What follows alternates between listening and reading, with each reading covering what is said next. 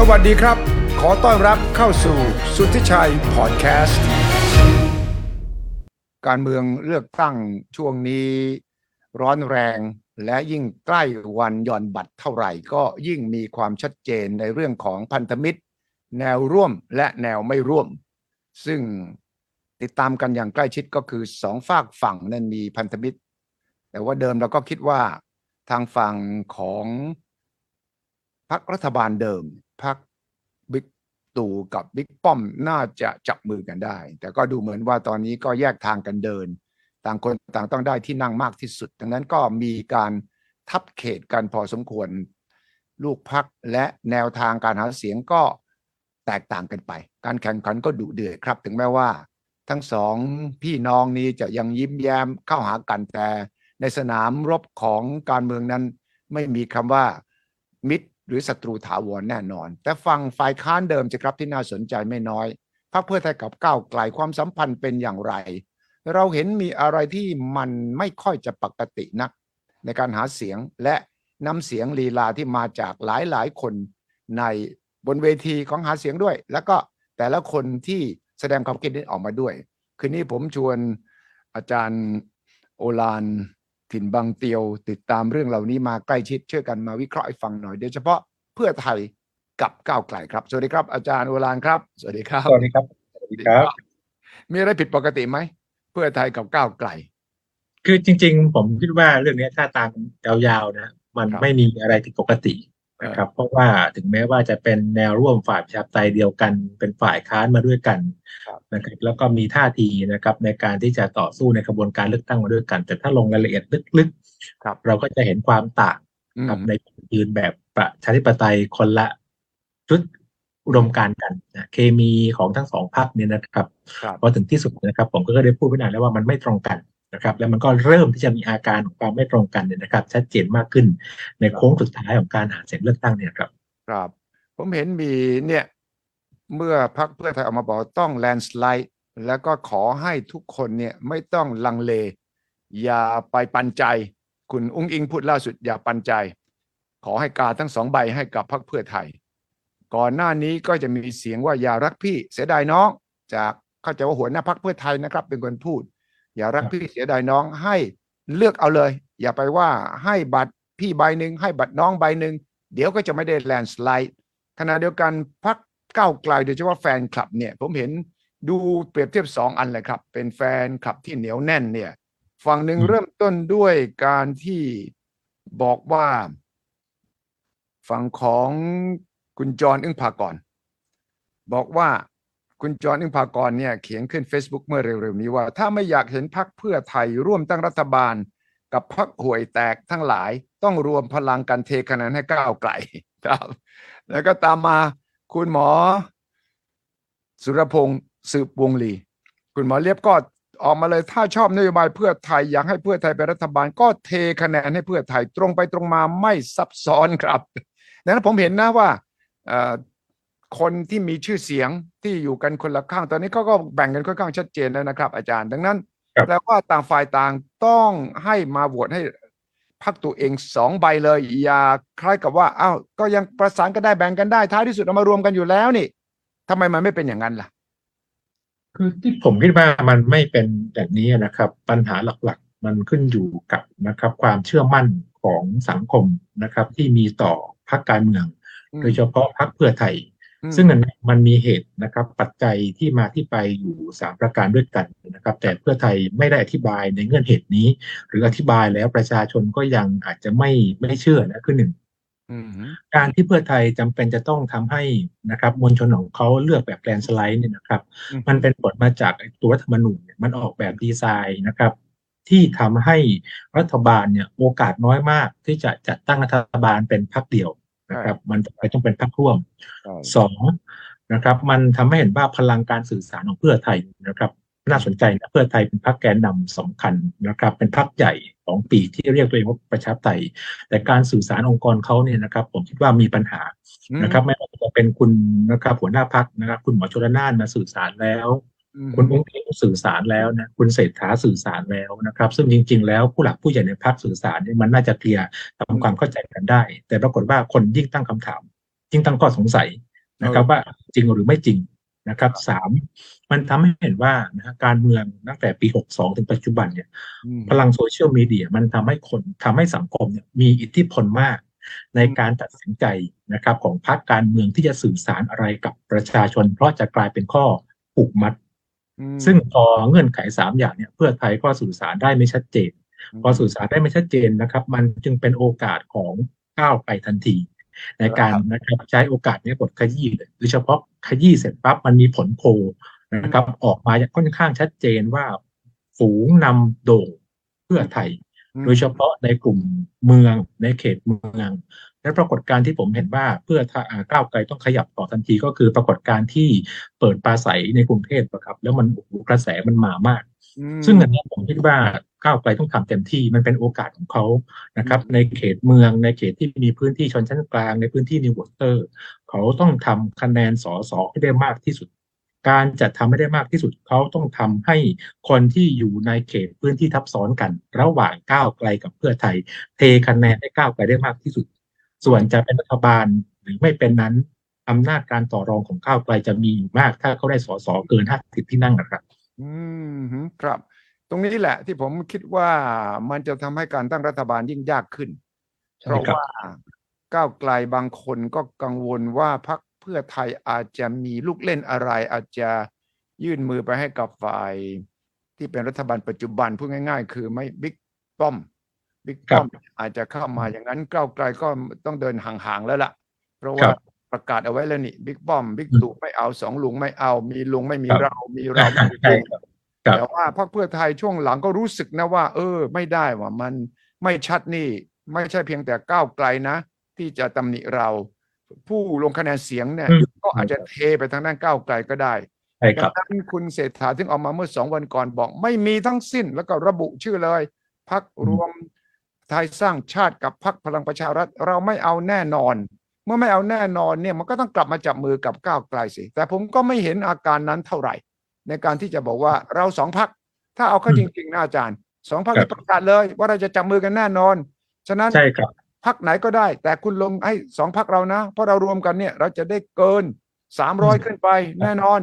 ครับแต่ยุทธศาสตร์ของพรรคเพื่อไทยไม่ใช่อย่างนั้น ยุทธศาสตร์ของเพื่อไทยบอกไม่ได้ให้พักอืมเดียวพักเราพักครับเดียว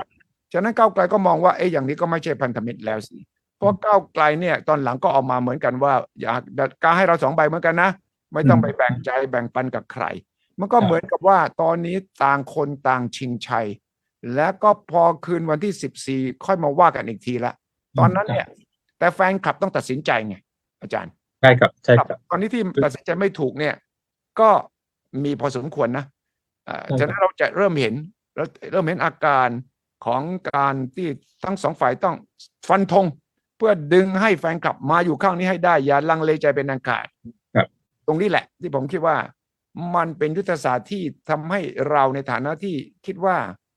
เออ เขาต้องจับมือกันให้แน่น แต่ตรงกันข้ามกลับเป็นว่าต้องสู้กัน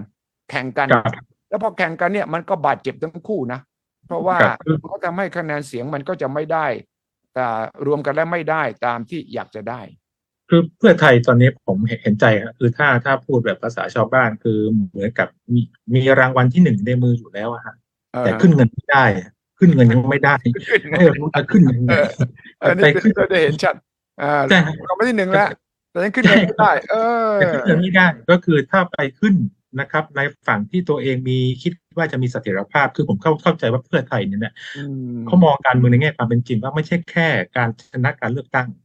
แต่มันหมายถึงนะครับ การบริหารรัฐบาลที่มีเสถียรภาพ ใช่ หมายถึงนะฮะการจัดแบ่งสรรตำแหน่งเก้าอี้ของรัฐมนตรี ซึ่งอันเนี้ยผมคิดว่าพรรคเพื่อไทยในฐานะที่เขาผ่านร้อนผ่านหนาวกับประสบการณ์แบบเนี้ยเขาก็ต้องต้องคิดหนักนะครับแต่เขาสื่อสารกับสังคมไม่ได้ว่าถ้ามันไม่มีทางเลือกนะฮะซึ่งก่อนหน้านี้ก็มันมีมีมีเมสเซจมาบ้างว่าจะแลนด์สไลด์ก่อน ถ้าแลนด์สไลด์ไม่ได้ต้องเป็นฝ่ายประชาธิปไตย ถ้าเป็นฝ่ายประชาธิปไตยไม่ได้ก็อาจจะต้องข้ามฝากฝั่งซึ่งอันเนี้ยมันมันต้องใช้คำอธิบายค่อนข้างเยอะนะครับ ถ้ามาพูดตอนนี้เสียคะแนนแน่เขาก็พูดไม่ได้ต้องเห็นใจเขาครับนะครับ ในขณะเดียวกันนะครับ ถ้าไปกับกับก้าวไกลอืมแน่นอนนะมวลชนทั้งสองฝากฝั่งก็อยากจะให้เห็นนะครับ ภาพบรรยากาศการจัดตั้งรัฐบาลแบบนี้ครับแต่อย่างที่ที่ผมบอกนะ เพื่อไทยเขามีประสบการณ์เขาเขารู้ดีว่านะครับ ถ้าเป็นแบบนี้นะฮะอืม จังหวะนะก้าวการนำในทางการเมืองเนี่ยจะเสียเปรียบก้าวไกลมันครับดูเหมือนว่าเพื่อไทยเนี่ยมันจัดตั้งรัฐบาลได้เพราะก้าวไกลนะพอเสร็จปั๊บนะนโยบายหลายๆอย่างก้าวไกลเนี่ยมันจำเป็นต้องได้กระทรวงเกรดเอเออซึ่งมันก็ทำให้บรรดานะฮะแกนนำสำคัญของเพื่อไทยรับไม่ได้อาทิเช่น จะเลือกตั้งผู้ว่าเนี่ยมันก็ต้องได้กระทรวงมหาดไทย จะปฏิรูปกองทัพก็ได้ก็ต้องได้กลาโหมเออจะจัดการเรื่องแรงงานก็ต้องได้แรงงานซึ่งเป็นไปไม่ได้ ครับที่เพื่อไทยจะตอบอันนี้ได้ นี่คือสิ่งที่ผมคิดว่าเพื่อไทยเขาเขาประเมินอันนี้ด้วยนะครับอืมอ่าแล้วทำไมตอนเนี้ยถ้าเพื่อไทยถ้าเพื่อไทยบอกว่าจะเป็นต้องเราต้องดูในเรื่องทางภาคปฏิบัติด้วยไม่ใช่อุดมการณ์อย่างใช่เดีครัยวบเนี่ยนะเอาถ้าพูดอย่างนี้กับฝั่งของพรรคอื่น ๆ ไม่ว่าจะเป็นพรรคพลังประชารัฐหรือภูมิใจไทยได้เนี่ยทำไมจะพูดกับก้าวไกลไม่ได้ล่ะ ก็แนวเดียวกันว่าเออเราก็ต้องประนีประนอมกันคุณอยากได้อะไร เราก็ต้องมาพูดกันตั้งแต่เดี๋ยวนี้เลย เพื่อว่าเราจะได้ลุย เดินหน้าหาเสียงด้วยกัน ผมคิดว่าที่พูดไม่ได้กับก้าวไกลเพราะว่าก้าวไกลมันมีแรงหนุนจากคนหนุ่มสาวจำนวนมากทีเดียวที่เขาตั้งอุดมการณ์ทางการเมืองที่ค่อนข้างสูงอืมและหนักแน่นอืมนะครับสูงและหนักแน่นที่มีความคาดหวังว่าถ้านะครับก้าวไกลเป็นรัฐบาลเนี่ยเขาคาดหวังสูงมากอืมมันเป็นการเดิมพันที่สูงเช่นเดียวกันว่าถ้าก้าวไกลมาเป็นรัฐบาลร่วมก็ต้องได้กระทรวงเหล่านี้ จะทำได้ไม่ได้ก็ทำให้มีอำนาจนำเหนือกว่า ครับนะครับซึ่งตรงเนี้ยผมคิดว่ามันจะทำให้วาระหลาย ๆ อย่างของเพื่อไทยที่มันมีความซับซ้อนเนี่ยมันอาจจะนะครับเป็นอุปสรรคได้ในการที่จะผลักดันวาระสำคัญสำคัญนะครับ อืมถ้าเราดูคณิตศาสตร์ทางการเมืองแลนสไลด์ของเพื่อไทยสมมติได้ไปถึง 270 280 แล้วถ้าก้าวไกลนี่มีแนวโน้มเหมือนกันนะว่ามันจะมีกระแสแรงกว่าที่คิดนะก้าวไกล ตอนนี้ตอนนี้ที่น่าสนใจโพลหรือไม่โพลก็ตามแต่ที่ผมสดับตรับฟังเนี่ยมันจะมีกระแสสองสองฝั่งที่อาจจะสร้างความแปลกใจพอสมควรคือกระแสก้าวไกลกับกระแสบิ๊กตู่นะอืมมันอาจจะโผล่ขึ้นมา เพราะว่าคนตัดสินใจช่วงสุดท้ายเนี่ย มองดูแล้วว่าเอ่อฝั่งถ้าหากเป็นฝั่งเสรีนิยมก้าวไกลน่าจะได้มากกว่าที่คิด เพื่อไทยครับก็เป็นเบอร์หนึ่งอะนะ แต่หมายความว่าอืมไอ้จำนวนที่นั่งที่ก้าวไกลเดิมที่คิดว่าสามสิบสี่สิบมันอาจจะมากกว่านั้นเป็นเท่าตัวใช่ครับของครับลุงตู่ก็เหมือนกัน แต่ลุงตู่ถ้าเราเทียบว่าเป็นฝั่งอนุรักษ์นิยมเนี่ยอ่าแล้วก็คนที่ต้องการ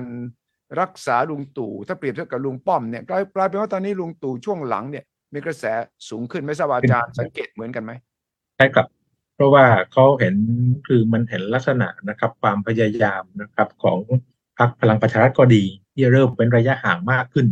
และเริ่มพยายามที่จะก้าวก้าวเข้ามาใกล้ในเขตแดนประชาธิปไตยมากขึ้น แล้วบวกกับนะครับฝ่ายก้าวไกลกับเพื่อไทยเองก็มีท่าทีที่น่าจะยังไงฮะไม่ค่อยนะครับ ราบรื่นอืมนะครับผมคิดว่าก็เลยทำให้กระแสลุงตู่ส่วนหนึ่งนะครับเขาก็เขาก็มีฐานอยู่แล้ว แล้วมันมีโพลบางบางสำหลายสำนักอะมันก็จะมีประมาณสิบกว่าเปอร์เซ็นต์ที่เขายังไม่ตัดสินใจเนี่ยครับเขาเริ่มตัดสินใจ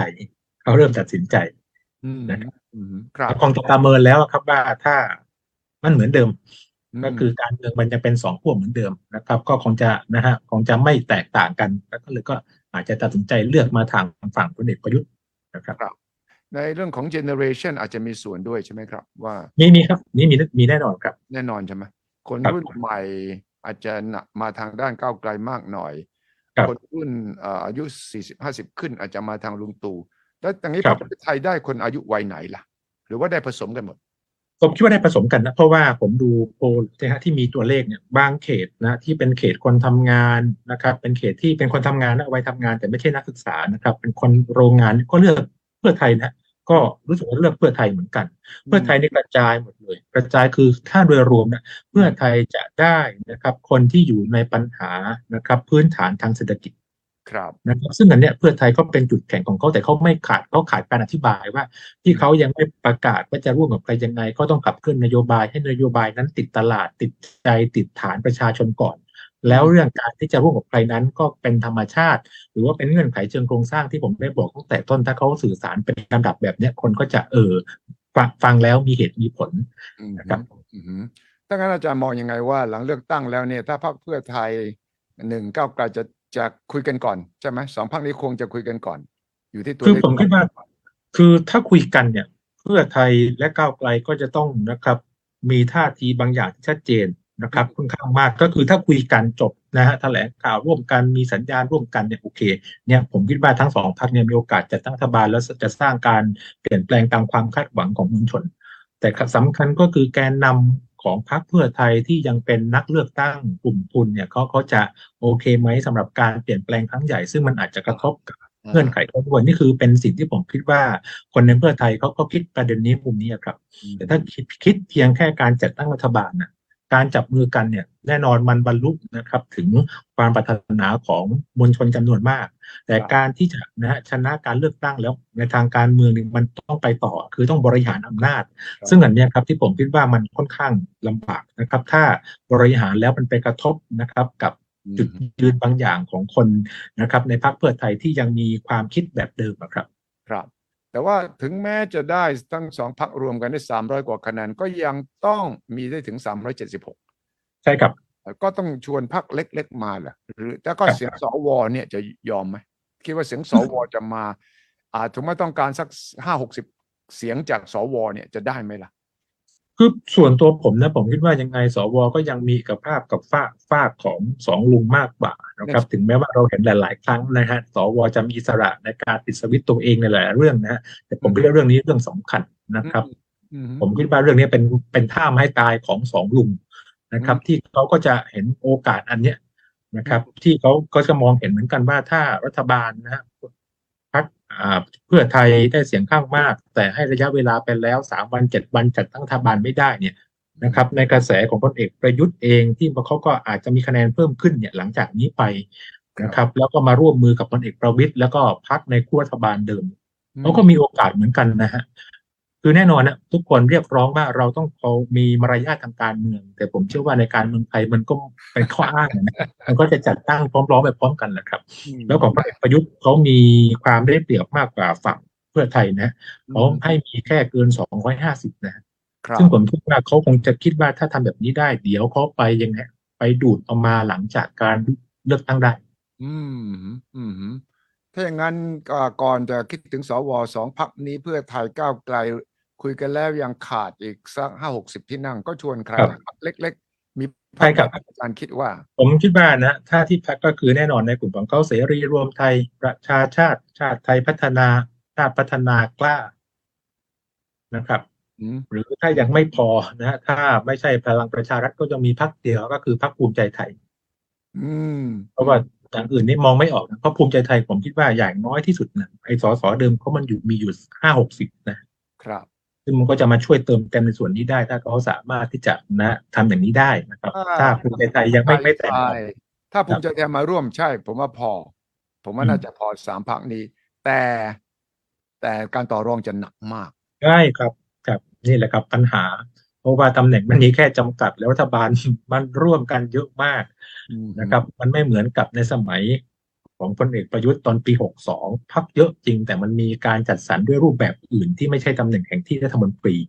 นะครับอืมก็นั่นสิครับ ดังนั้นถ้าอย่างนั้นเนี่ย ผมผมคิดว่ามันจะยากในการตั้งรัฐบาลพอสมควร ใช่ครับนี่แหละครับที่ผกมลุ่มเดิมเนี่ยสี่พักรัฐบาลเดิมเขาจะคงพยายามจะตั้งก่อน ตั้งอืมพร้อมกันแหละทั้งสองซีกอะนะใช่ครับเชื่อว่าอย่างนั้นนะครับมันก็แข่งกันตั้งเลยนะ คืนวันที่สิบครับสี่เห็นคะแนนออกมาแล้วเนี่ย ผมว่าต่างคนต่างยกหูโทรศัพท์นัดคุยกันครั เต็บมที่เลยคืนนั้นนะไม่ไม่เกินสองสามวันเนี่ยเขาคงจะต้องนัดหมายกันตรงนี้แหละ ที่ผมคิดว่ามันยากตรงที่ว่าสี่พักรัฐบาลเดิมนับไปนับมาก็อาจจะยังไม่ถึง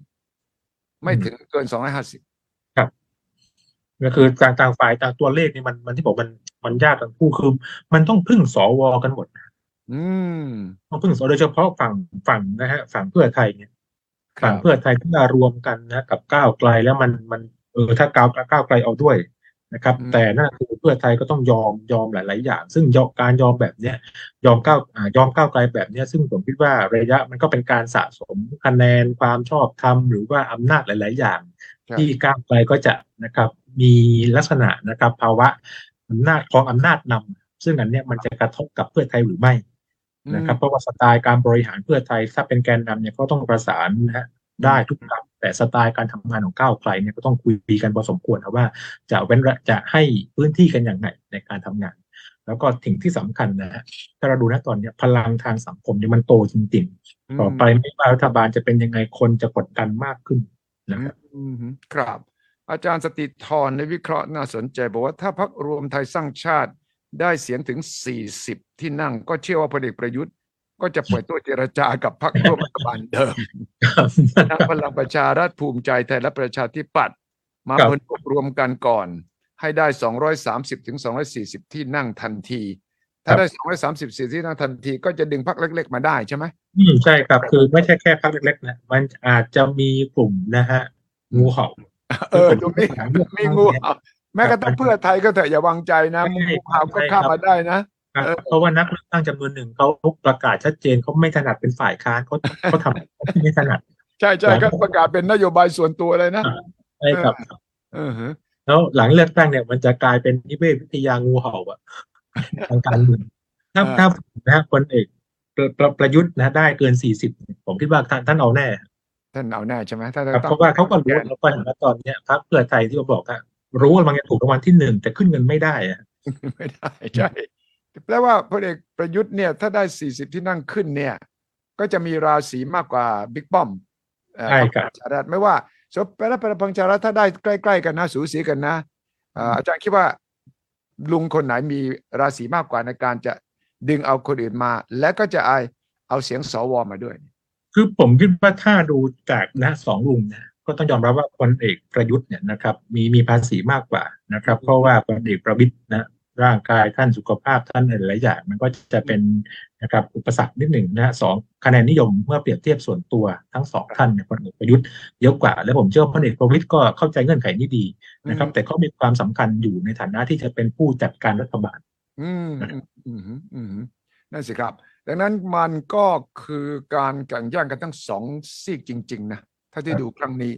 ดังนั้นมันก็เป็นไปได้ว่าพรรคก้าวไกลก็อาจจะถูกถูกทิ้งไปเลย เพราะว่ามีเงื่อนไขที่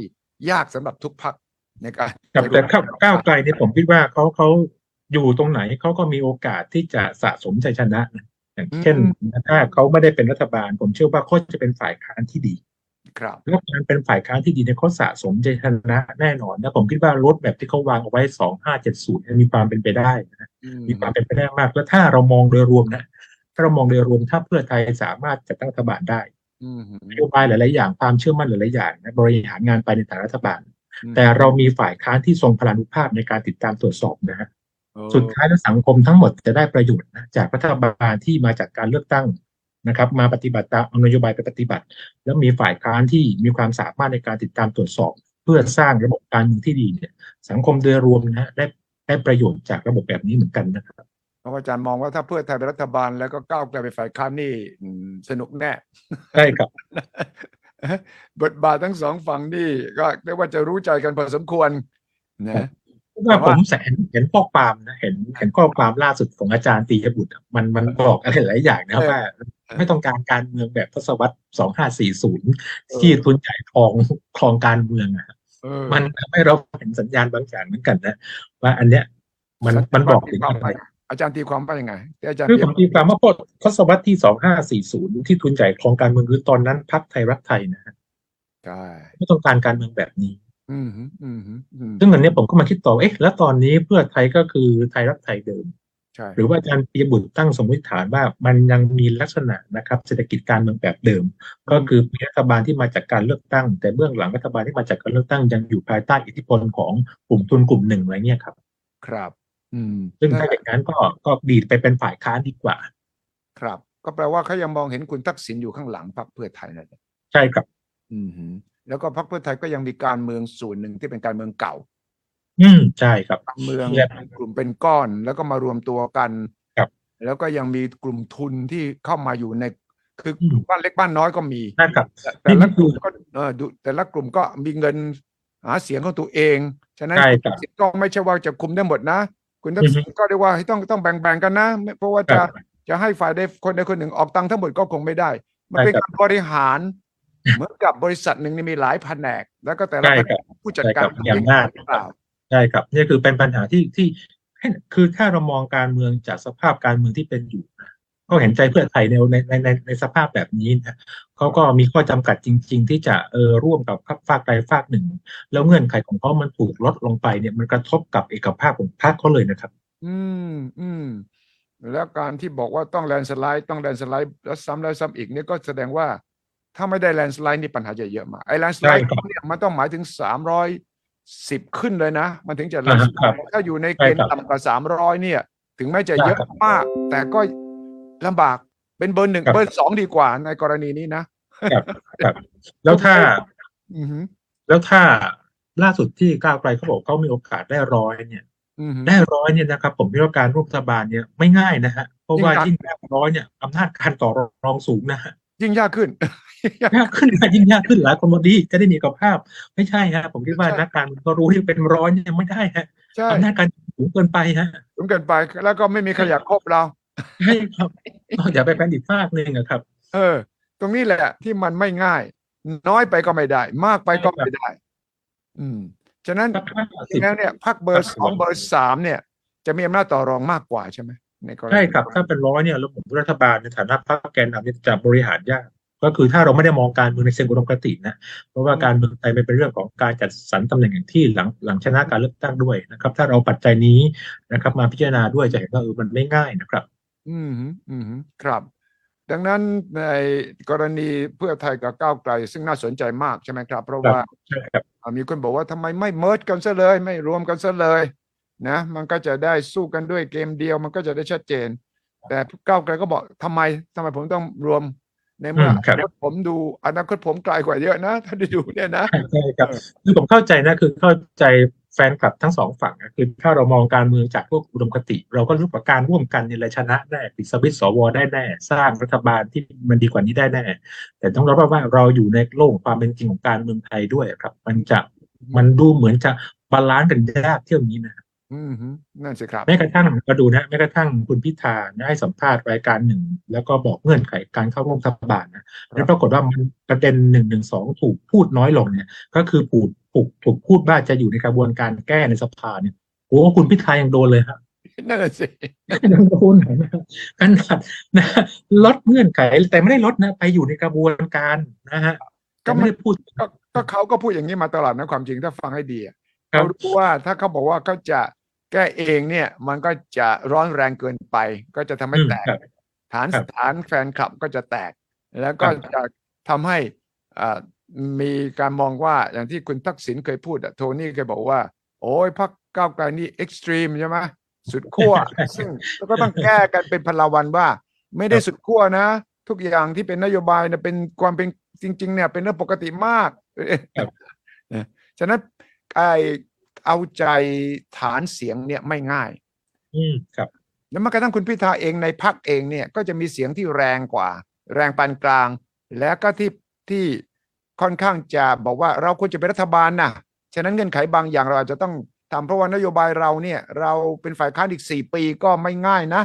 ดังนั้นถ้าเป็นไปได้เราควรจะเอานโยบายหลัก ๆ เราก็บริหารฉะนั้นบางส่วนในพักเนี่ยก็อยากเป็นรัฐบาลนะ ไม่ใช่บอกว่าเป็นฝ่ายค้านก็ได้นะอาจารย์ใ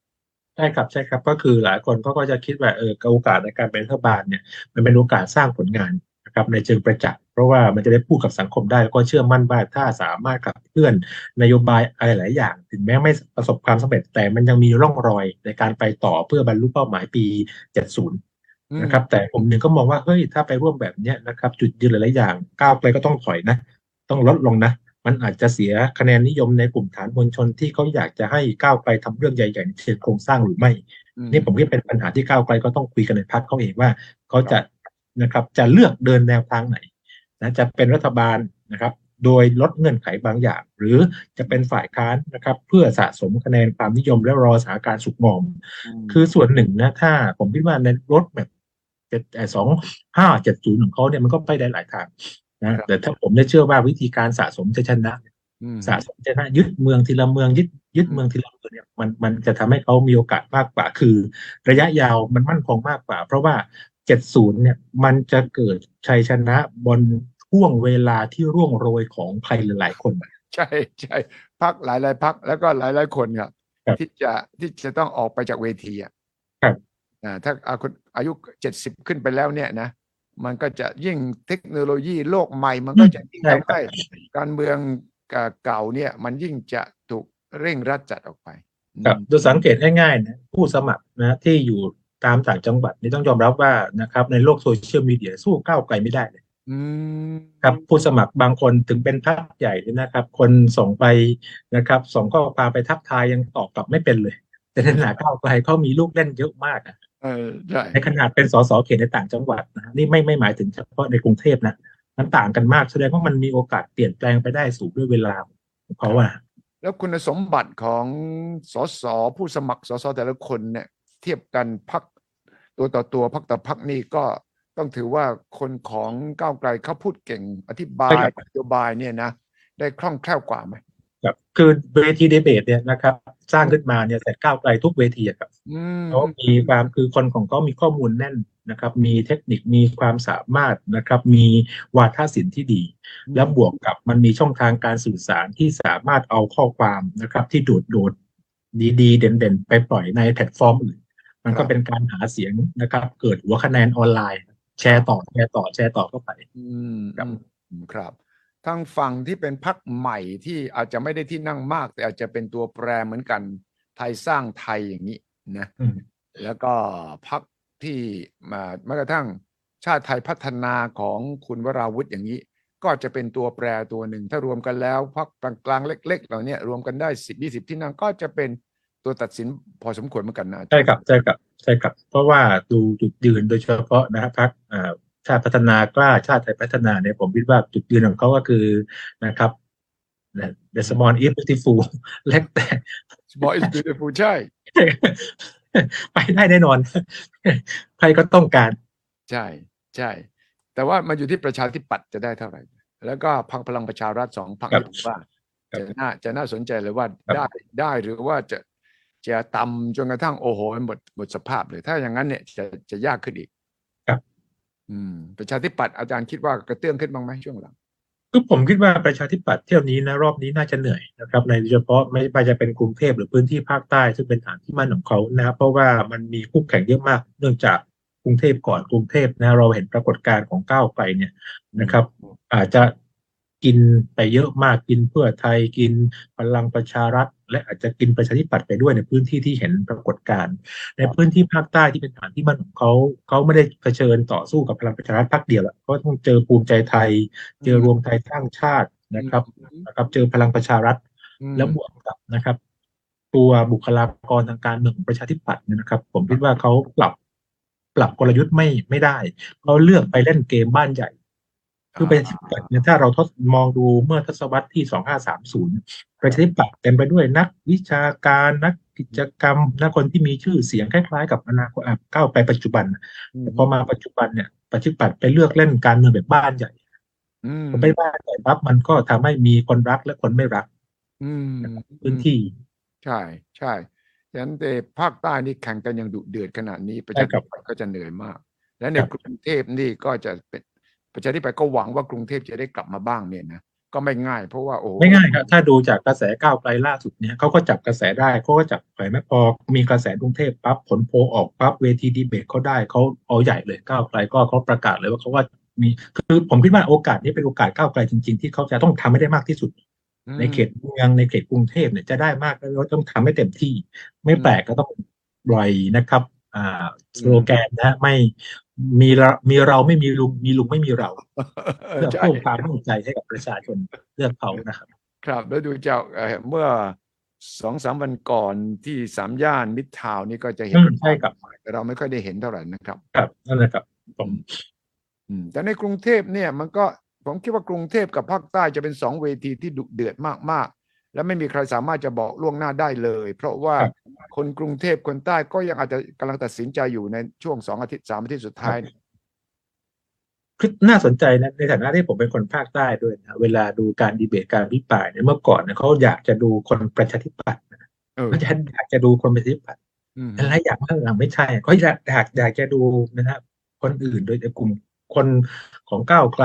คนมัน ต้องการที่จะคือกระแสโซเชียลหรือว่ากระแสการเปลี่ยนแปลงสังคมเนี่ยมันมันมีนัยยะมาก อืมอืมแล้วประเด็นที่มีการยกขึ้นมาไม่ว่าจะเป็นเรื่องเกาะประตูรูปกองทัพ เรื่องไอ้นโยบายเศรษฐกิจที่แต่ละพักเนี่ยทำการบ้านมาค่อนข้างจะดีเนี่ยอืมแล้วมันครัก็บมีคำถามชัดๆ ว่าคุณจะทำได้อย่างไร เอาเงินมาจากไหนวิเคราะห์ให้ฟังหน่อยสิ ฉะนั้นผมเชื่อว่าท้ายที่สุดเนี่ยคนจะสนใจเรื่องรายละเอียดพวกนี้มากกว่า ดราม่าที่ขึ้นเวทีบางคนทะเลาะกับบางคน อันนั้นอาจจะมาแล้วก็ใช่หายครับมาแล้วก็หายนะครับแต่ว่าครั้งเนี้ยน่าสนใจว่าเรื่องนโยบายก็กลายเป็นประเด็นถกเถียงที่ลงไปลึกพอสมควรทีเดียวครับ ครับใช่ครับนี่คือข้อดีอย่างหนึ่งนะผมคิดว่าเราจะแข่งกันรู้แต่ตอนนี้ที่มันเห็นสองสองอย่างที่ผมคิดว่ามันเป็นกระบวนการการพัฒนาทางการเมืองที่น่าน่าน่าสนใจมากคือ พลังประชาชนสังคมมันเติบโตขึ้น มีอิทธิพลต่อการพูดไม่พูดของพรรคการเมืองอืม สองนะลงเรื่องนโยบายนะครับ ก็คือแน่นอนในส่วนที่มันมีรถแรกแจกแถมส่วนที่มันเป็นถูกมองว่าเป็นอ่าประชานิยมก็ส่วนหนึ่ง แต่ในหลายหลายนโยบายต้องขอบคุณนะสื่อมวลชนที่เจาะรายละเอียดที่ถาม ที่ทำให้บรรดานะฮะนักการเมืองต้องคุยกันในรายละเอียดที่มาที่ไปการแก้ปัญหาความยั่งยืนของนโยบายเนี่ยครับมันทำให้เรารู้สึกว่าต้องขายสินค้าอันใหม่ไม่ใช่แค่ตระกูลไหนลูกใครอะฮะไม่ใช่ แล้วครัพูบดกว้างๆลอยๆ ก็ไม่ได้อีกแล้วนะ เพราะว่าก็จะครับถามใช่ครับเพราะว่าจะมีนักวิเคราะห์นักเศรษฐศาสตร์เดี๋ยวนี้ก็มีเขามีเพจเขานี่ แล้วก็สื่อครับก็จะเอาประเด็นที่นักเศรษฐศาสตร์วิเคราะห์ ตั้งแต่พอเพื่อไทยโยนไอ้หนึ่งหมื่นบาทดิจิทัลมันนี่ขึ้นมาครับโอ้ใช่ครับ มันเป็นเงินดิจิทัลหรือมันเป็นเงินสด หรือว่ามันเป็นกระเป๋าดิจิทัลมันคืออะไรยังไงเนี่ย เพื่อไทยนี่ต้องถอยไปหลายวันนะกว่าจะใช่ครับมา ถึงวันนี้ก็ยังตอบอะไรไม่ได้ชัดเจน เพราะว่าในพักเองก็ไม่ได้เคลียร์กันว่านะจะพูดแบบเดียวกันหรือเปล่ายังไงครับทุกพักต้องมีทิ้งแทงนะฮะแล้วทุกการทิ้งแทงพอสรุปมาเสร็จปั๊บต้องทำสัมมนาพรรคให้ทุกคนเข้าใจเนื้อหาสาระที่ตรงกันอืมและที่ตลกมากนะถ้าคุณสุทธิชัยสังเกตนะไอ้คนที่ถามนกตกตอบปลาถามปลาตอบไก่เนี่ยอืมคนเหล่านี้นะคิดว่าเอาตัวรอดได้ แต่เขาไม่รู้นะร่องรอยหลักฐานของเขาอยู่ใน TikTok นะฮะ ใช่อยู่ TikTok หมดที่แล้วคนไม่แพลตฟอร์มอื่นแล้ว แล้วมันจะกลายเป็นตัวตลกทางการเมืองเลยนะฮะใช่ใช่ แล้วก็พูดเอ่อสลับตัวเคยพูดไว้ในสภาเมื่อกี่ปีก่อคนรับแล้ววันนี้มาพูดอีกทีก็มาเปรียบเทียบไปเห็นนะ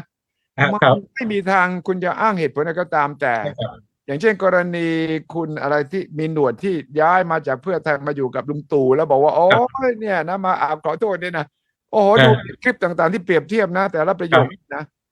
คือยังไงยังไงคุณไม่มีทางที่จะบอกว่าครับเออผมพูดไปวันนั้น ผมไม่มีใครรู้ละเนี่ยผมพูดใหม่นะต่างๆนานาใช่ครับคือ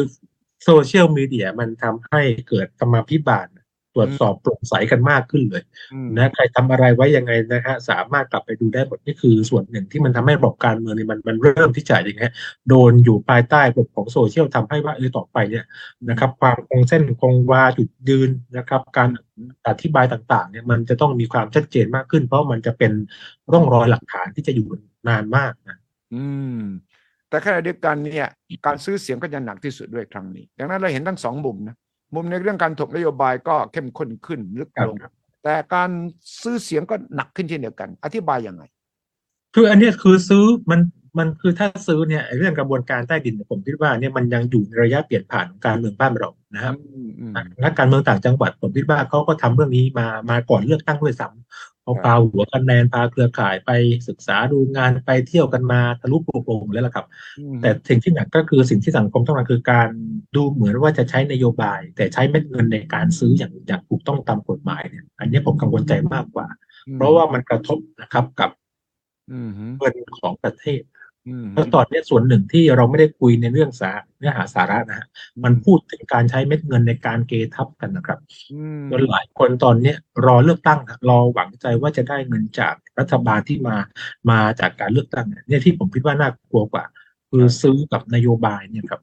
ใช่มาแต่แต่ซื้อแบบที่แบบใต้ดินเนี่ยผมคิดว่าพอถึงจุดหนึ่งนะคนมันโตขึ้นมันก็ซื้อยากขึ้น ถึงซื้อก็อาจจะไม่ได้ใส่ก็ได้นะครับ อืม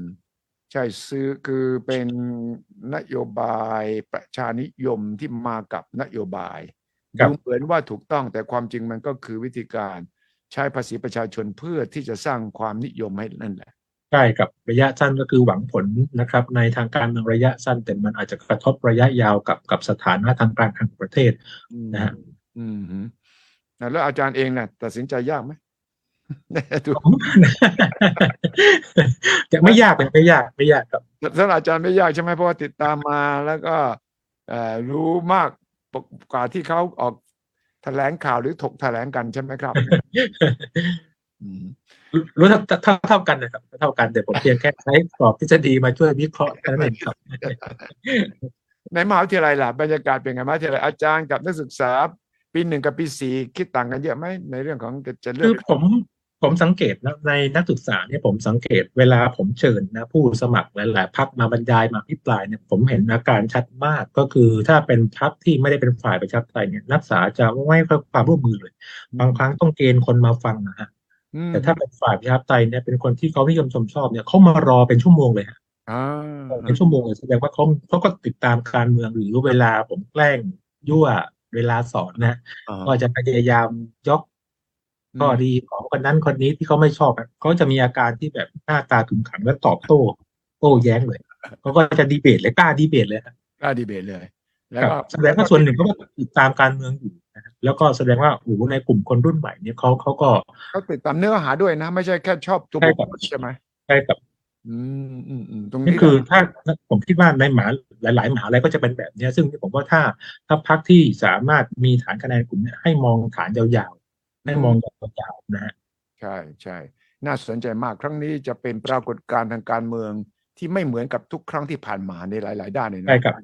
พวกเราที่ติดตามเรื่องการเมืองเรื่องเลือกตั้ง เรื่องการเปลี่ยนแปลงของฉากทัศน์ของการเมืองเนี่ยโอ้มีอะไรต่ออะไรมากมายเลยใช่ไหมครับอืมครับฉะนั้นเกาะติดเอาไว้นะครับ เราจะได้พูดคุยกันเองว่ามี ประเด็นใหม่อะไรใกล้ ๆ กับวันเลือกตั้งเราจะได้คุยกันอีกนะครับ อาจารย์ครับ สวัสดีครับครับสวัสดีครับสวัสดีครับ สนับสนุนโดยบริษัทกาแฟดำจำกัด สามารถติดตามสุทธิชัยพอดแคสต์ได้ทุกช่องทาง ทั้งระบบ iOS และ Android สุทธิชัยพอดแคสต์ anywhere anytime any device